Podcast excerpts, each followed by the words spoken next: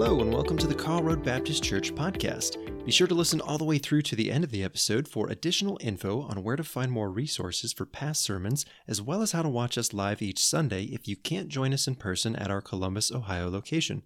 Let's prepare to hear this week's sermon and listen for what God is saying to you and what He wants to do in your life.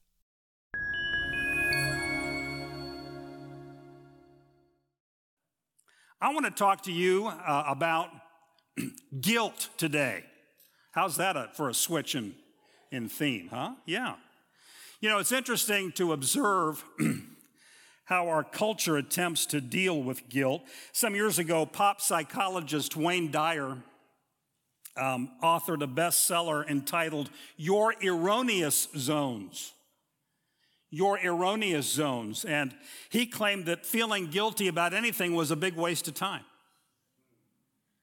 Um, guilt only keeps you upset and psychologically immobile.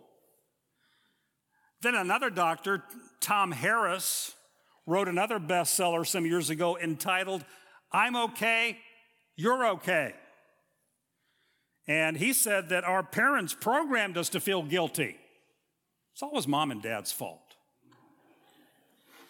And uh, that we can get rid of guilt by being liberated from what he called the tyranny of the parental ego. Whew. A comedian by the name of Kathy Ladman expresses a view that's becoming more and more common. She said, All religions are the same. Religion is basically guilt with different holidays. Huh. Religion is guilt with different holidays. Well, whatever.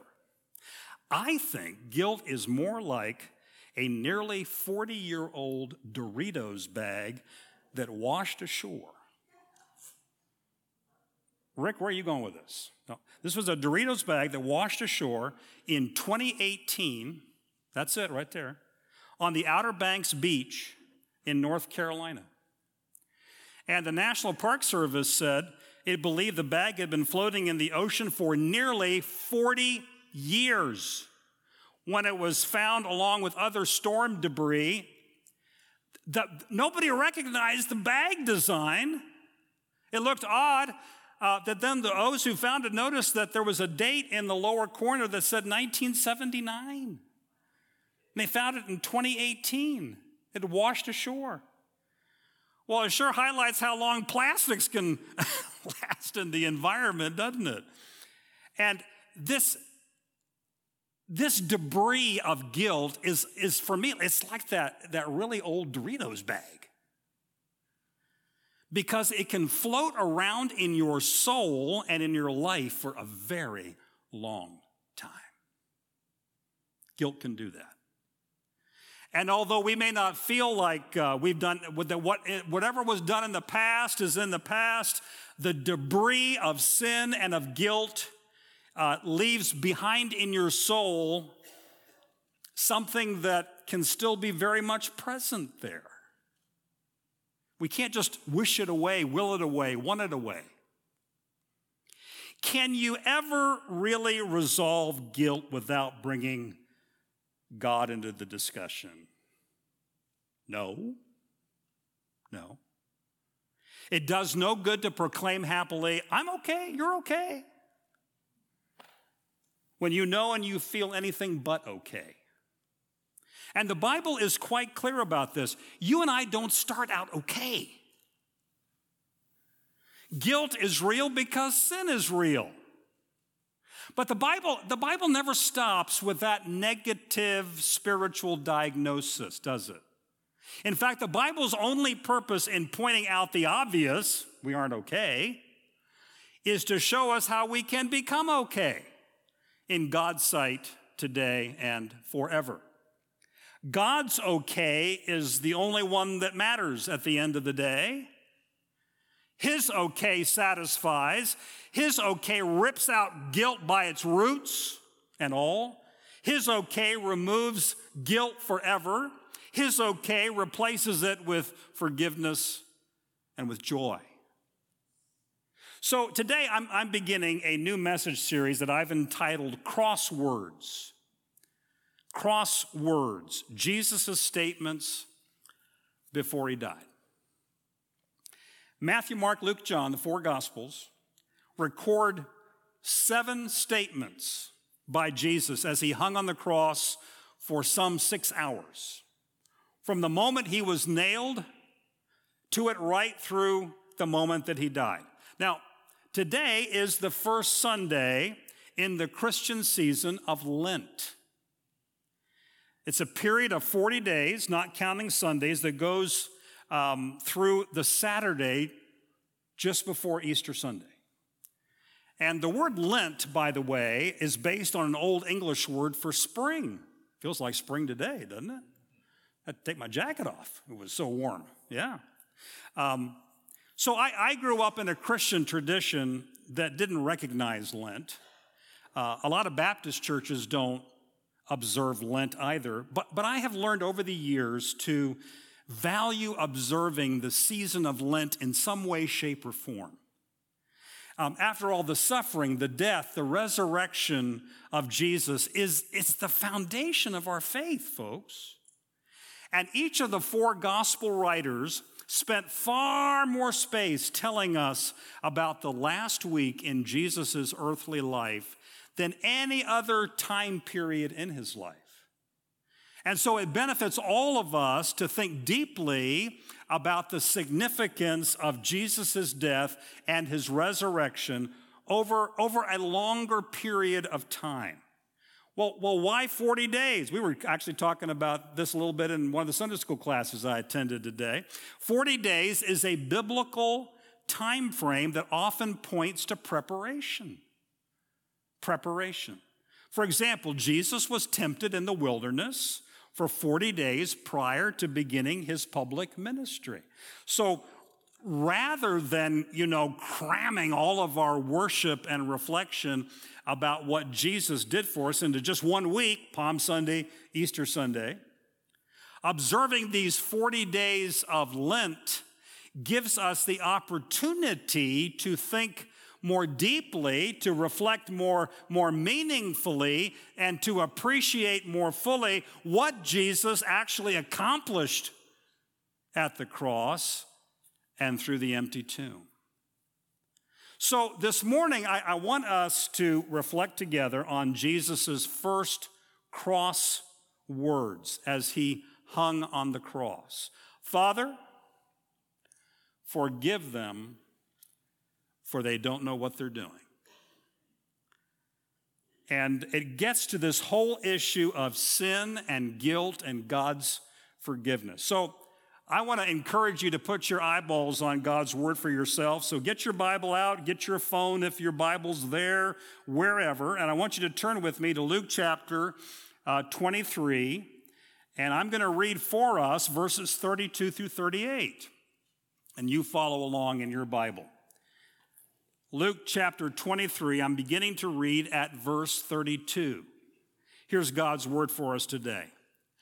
Two other men, both criminals, were also led out with him to be executed. When they came to the place called the skull, they crucified him there, along with the criminals, one on his right, the other on his left. Jesus said, Father, forgive them for they do not know what they are doing.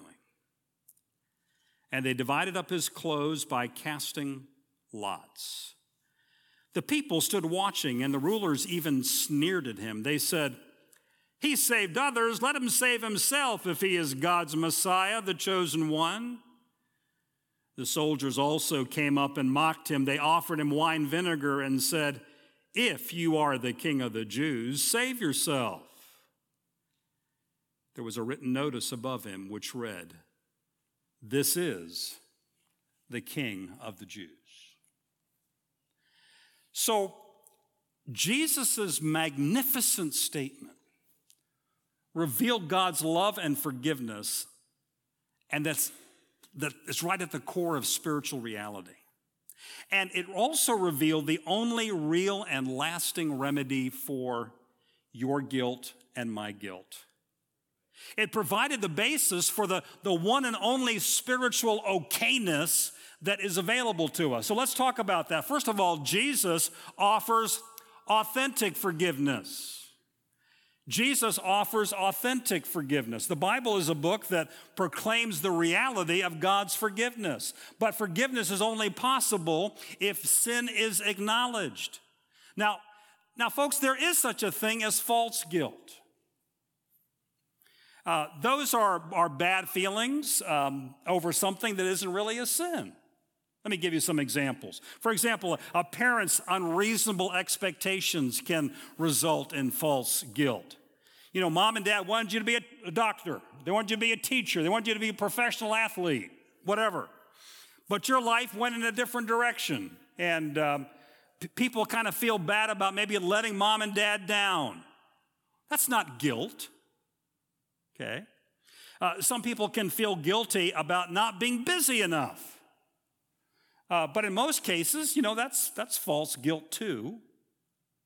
Sometimes, sometimes Christians can feel guilt and remorse for doing stuff they've been taught is unbiblical. Uh, I, I, can, I can vividly recall as a young kid literally weeping with guilt and remorse for having committed the unpardonable sin of square dancing at school. Oh, yeah. I, I, was raised in a very conservative Christian environment. You know, any and all kinds of dancing were verboten. Okay? It's well meaning, it was sincere, it was wonderful in many ways, but it had a knack for making up rules that have no biblical foundation whatsoever. Okay? And so I, I, I, believe now that I was a victim of false guilt when it came to square dancing. Who knows? I may even take it up in retirement. I'm going to get Jim Herring over here, who's a big square dancer, and we're going to do si do together. Ready, Jim? We'll start. All right. How careful, folks, we need to be that we don't make up rules for things the Bible never addresses we end up making following Jesus far more narrow and strict than, than God ever intended it to be. Be careful with that. But careful, careful, careful. Let's not throw the baby out with the bathwater, right? Because guilt is true and real because sin is true and real. And the ability to discern true guilt from false guilt is important because it, it's, it's God's warning signal telling us that something is wrong spiritually. It needs attention. And the Bible teaches that you and I are creations of, of, of God, but we've been separated from Him spiritually because of this thing called sin. And since you were made by God and for God, you, you can't ever live a truly joyful life disconnected from Him. And yet, sin, you see, it, it, does just that, doesn't it? It disconnects us from God. And that's why God takes sin very seriously. It's what's wrong with the universe that He created to be perfect and to be good. And what is sin? Well, it's, it's just, it's determined disobedience to God's will. It's, it's a deliberate slap in his face. It's, it's a rebellious attitude within each of us that seeks to live independently from God and what pleases him. And, and the more that we sin, the, the more we want to get away from God. And the inevitable consequence of our sin is that we lose fellowship with God. And so the relationship dwindles and it disappears, doesn't it? We're, we're, cut off from the very one who is the source of all life. And our lives then begin to fill up gradually but inevitably with, with all kinds of anxieties and fears and addictions and frustration that leads to despair. God created you for a life of peace and harmony with Him. But you see, sin and guilt that is never resolved is going to make frustration the dominant reality in your life and in my life. And, folks, because our sin is real, our guilt before a holy, righteous God is real. The same God who loves you even more than he hates your sin. And God and, God and we have an adversarial relationship.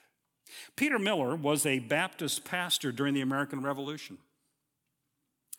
And um, he lived in Pennsylvania. And one of his dearest friends was General George Washington. And in the town where Pastor Miller lived, there was a, a spiteful troublemaker by the name of Michael Whitman who did everything to oppose and to humiliate uh, Peter Miller. And one day, this Michael Whitman was arrested for treason and he was sentenced to death. And when he heard the news, Pastor Miller set out uh, to Philadelphia to plead for the life of this man, this enemy. He walked for 70 miles on foot. Um, and Miller petitioned his friend, George Washington, to spare Michael Whitman's life. And Washington said to him, he said, No, Peter, I cannot grant you the life of your friend. And Peter Miller said, My friend? He's not my friend. In fact, he is the bitterest enemy that I have. And according to the reports, George Washington was astounded. He said, What? You've walked 70 miles to save the life of your enemy? Well, that puts the matter in a very different light. I'll grant your pardon. And he did. And that day, Peter Miller and Michael Whitman walked back home together. And when they arrived home, they were no longer enemies, they were friends. Folks, because of your sin and my sin, we became God's enemies, essentially. And the story of the cross and the empty, empty tomb is God's effort, God's answer to make us his friends, to reconcile the relationship. Why was Jesus hanging on the cross in the Bible verses that we read today? Why? I mean, was it just some sort of tragic accident or mistake? Was it just some sort of injustice that, you know, could and should have been avoided? What, was it because Jesus just didn't play his cards right? No. The Bible makes it abundantly clear that the cross was God's deliberate plan for dealing with real sin and real guilt. The cross was and is God's only way of offering real forgiveness. And he did this in and through a person, Jesus of Nazareth, God become flesh. And on the cross, Jesus took upon himself your sin, my sin your guilt, my guilt. He accepted the penalty that God had determined for anyone who sins, which is death. He paid the debt to God that we owed, and God offers us now forgiveness through his son Jesus that is authentic forgiveness, real forgiveness, forgiveness that has substance to it and behind it. Well, secondly, Jesus also offers you and me personal forgiveness personal. Father, forgive them, for they don't know what they're doing. Wasn't Jesus just talking to those Roman soldiers who actually crucified him? Wasn't he just talking to the Jewish leaders who had conspired against him? Well, he was talking to them, yes, but the significance and the impact of what Jesus said there extends outward to every human being who's ever lived and ever will live. And to grasp this statement of Jesus, its breadth, its height, its, its, its depth, it, it, its width, we need to see ourselves at the foot of the cross, needing Jesus' forgiveness every bit as much as those who actually spat in his face, drove spikes into his wrists and feet, sneered at his suffering? Because, folks, we're just as guilty. My sins and your sins put Jesus on the cross. It wasn't just the Romans or the Jews that crucified Jesus, humanity, including you and me, nailed him to the cross. I understand that when Mel Gibson filmed the scene in his movie, The Passion of the Christ, where the spikes were driven into Jesus' wrists, that it was his own hands that held the spikes and the hammer. And it was Gibson's way of acknowledging that he too was personally responsible for the suffering of Jesus. You're responsible for it. I'm responsible for it. And humanity as a whole made the cross inevitable for Jesus. That hillside outside of Jerusalem on that day was, yes, it was the single most horrible scene in the history of the world. But in the midst of the worst degradation and humiliation, Jesus said, Father, forgive them, for they don't know what they're doing. And Greek grammar experts, I'm not one, but they say, they tell us that Jesus could actually have made that statement over and over and over again as he hung on the cross. In other words, he could have said, Father, forgive them when they nailed his hands. Again, Father, forgive them when they hoisted him up and dropped the cross into its hole in the ground. Yet again, Father, forgive them as they jeered and sneered and scoffed at him. Folks, what, what does that scene tell you and me about God? What does that tell us about God? It tells us that God's ability to forgive you and me is beyond our comprehension. It's beyond our comprehension. It, it, it, also destroys the lie that God is some aloof, remote, supreme being who, who knows nothing about us and could care less about us. What a lie that is. It underlines the fact that God's forgiveness is free, but it's never cheap. After all, it required the death of Jesus, didn't it? And nothing was or could have been more precious, more costly to God the Father than the life of his Son. And truly, it's the only forgiveness that removes our guilt. The Bible says he, Jesus, is so rich in kindness and grace that he purchased our freedom with the blood of his Son and forgave our sins. And so you have a part in, in making this forgiveness personal. Jesus wasn't, wasn't asking his father just to cancel the guilt of everybody in the world without some kind of response from us.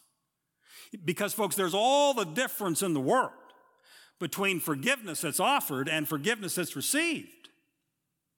And the fact that, that God's forgiveness is offered today and every day is an eternal fact, it's a perpetual fact. Uh, but to receive that forgiveness, to enter into it, to take it, we've got to repent. And what is repentance? Well, it's simply admitting that God is right about you and me. We're not okay.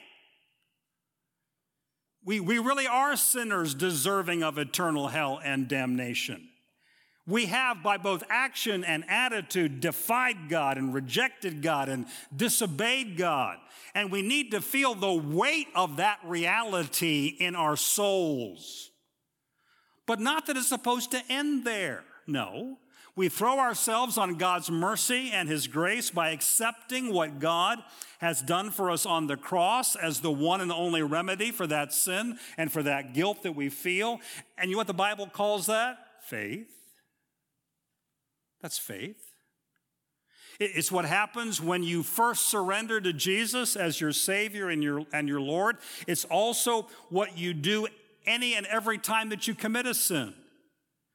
And, and, you know that your repentance is real by your willingness to, to um, reorient your values and your attitudes and your behavior towards what you now know pleases God. And, and when both repentance and faith happen, God forgives. God forgives. He takes down every barrier and removes every obstacle to a relationship with Him. Our sin is removed. It's forgotten, it's covered. We, we get released from those chains of guilt. And we even receive an authentic sense of our being okay. And we are okay. In fact, it's the only okay that matters. It's the only okay that's real. It's the okay that comes from God through Jesus. There's a story about a young boy named Johnny who, um, while visiting his grandparents out in the country, was given the gift of a slingshot.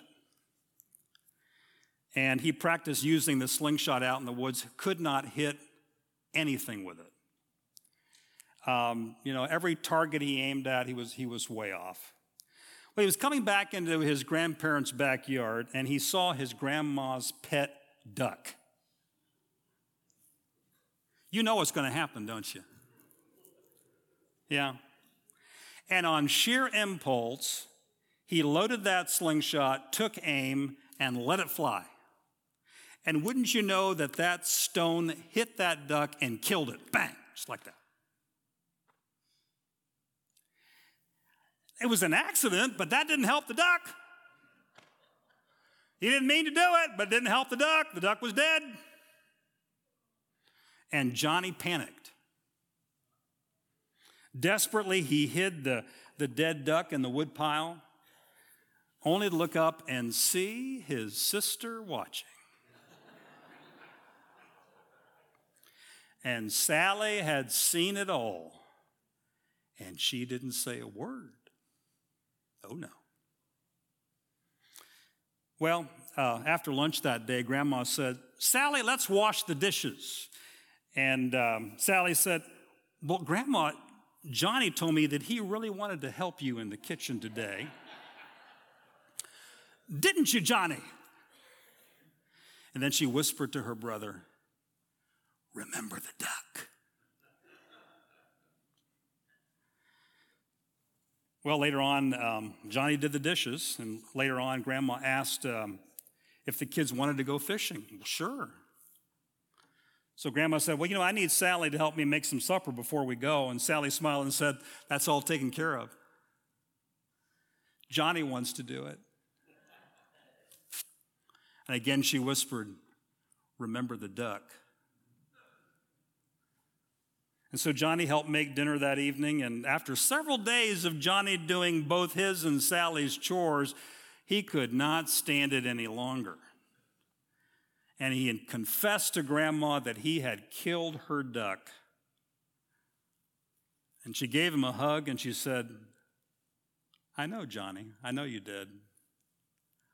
I was standing at the window and I saw the whole thing.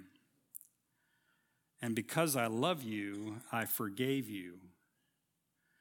But I wondered how long you would let Sally make a slave of you.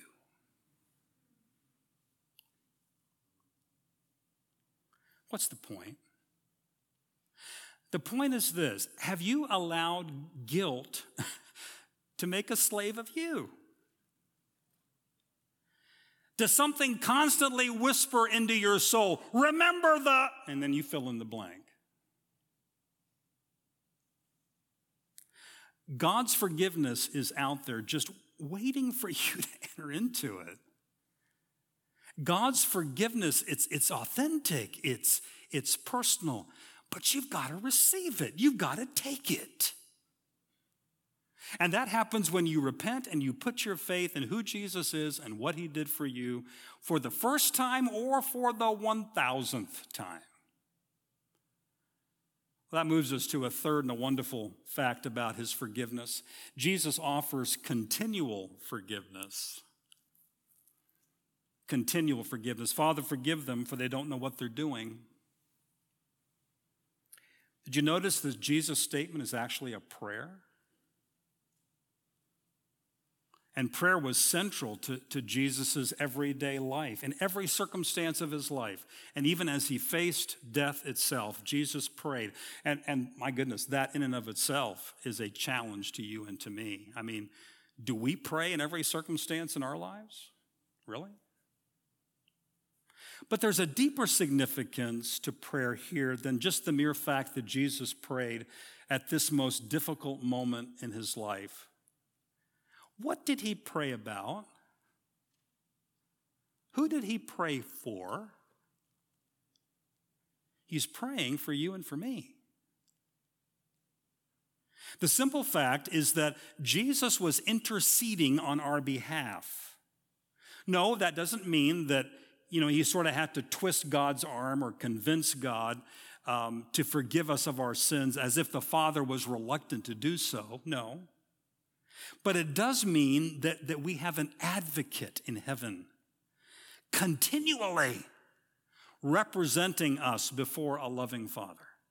It underlines the fact that Jesus, in one sense, continually points to the wounds in his hands and his feet as reason enough to forgive every sin and remove any guilt as you confess your sins. Jesus' wounds remind the entire universe that your debt was paid in full and you bear the guilt of your sins no longer. Like the old hymn, and you know, we sang this this morning. My sins, oh, the bliss of this glorious thought, my sin, not in part, but the whole, is nailed to the cross. And I bear it no more. Praise the Lord. Praise the Lord, O oh my soul. It is well. It is well with my soul. What does God's word say? But if we confess our sins to him, he is faithful and just to forgive us our sins and to cleanse us from all wickedness. And so there it is the, the promise of continual forgiveness as we continually confess. And, and this is God's promise that our guilt is continually removed because forgiveness is continually applied to our lives. And that's what Jesus did on the cross.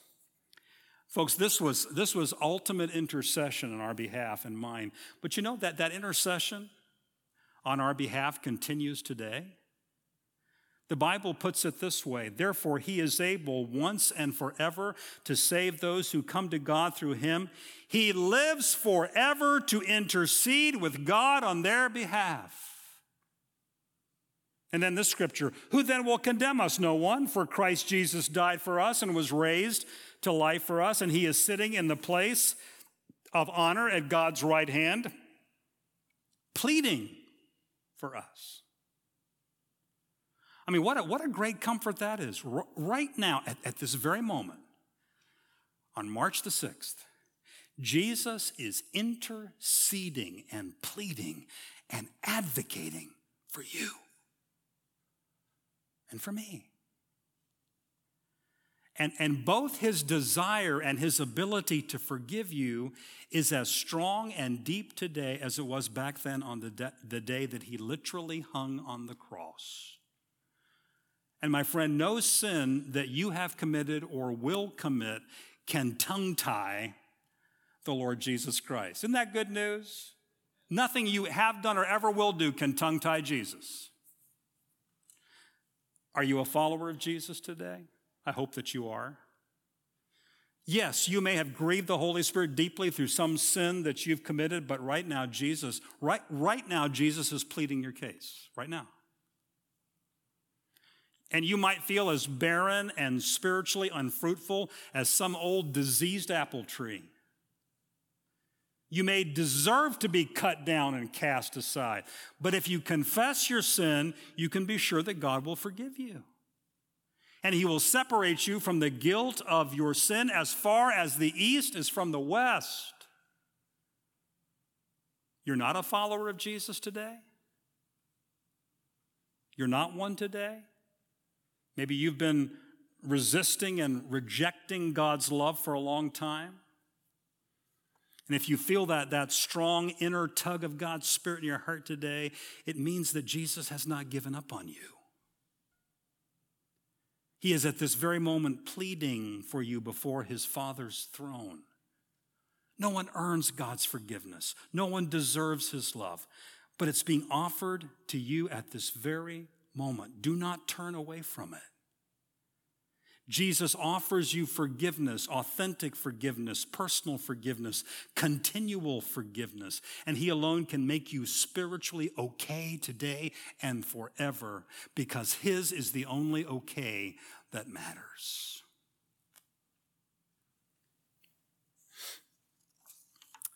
An Anglican archbishop tells the story about another archbishop and um, this archbishop had three teenagers in his ter- church that um, came to him to confess their sins. That was part of their tradition. And um, they really did this as a practical joke. They weren't serious about it. So they met with the archbishop, these three characters, pranksters, and um, they confessed to this ridiculous and terrible and long list of sins that they had not committed. And, um, you know, the archbishop kind of went along with this, and he watched as two of them, after they had confessed, watched as two of them walked out laughing as they went. They just thought it was a big joke.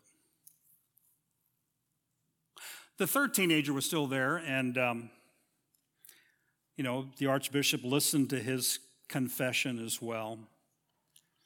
And then, instead of just telling him to go after he was done, he said to this young man, he said, um, Okay, I've, I've heard your confession. But here's what I want you to, know, to do so that we know that your repentance is real. I want you to go to the front of the church and find the picture of Jesus hanging on the cross. And I want you to look at that picture and I want you to say, as you're looking at that picture, you did all that for me and I don't really care that much. And I want you to do that three times. So that, that teenager walked up to the, to the front, found the picture of Jesus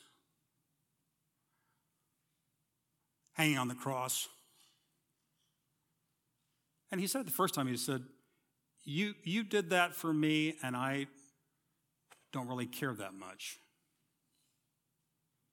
He said it a second time. You did that for me, and I don't really care that much. But he didn't say it the third time because he dissolved into tears. And the archbishop that told that story said, I know for a fact that's true because I was that young man.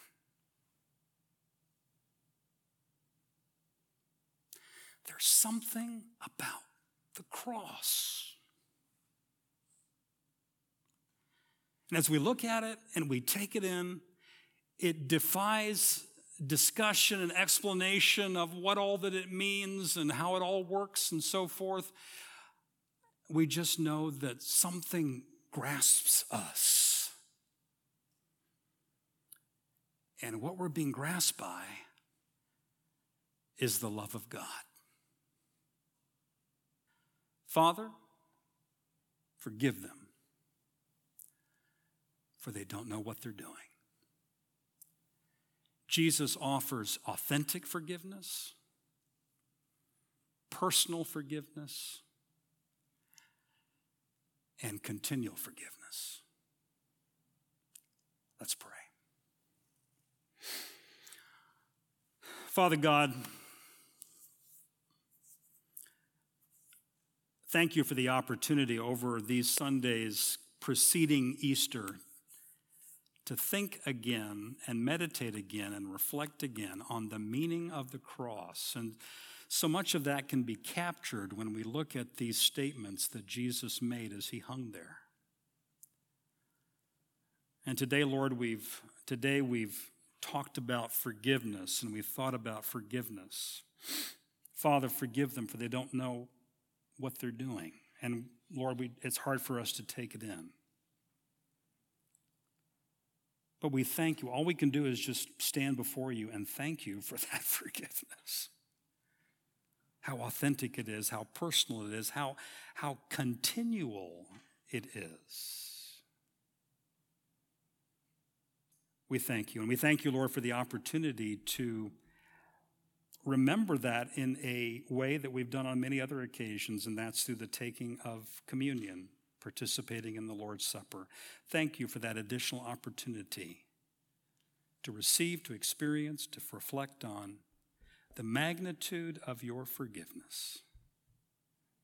It's in Jesus' name that we pray. Amen.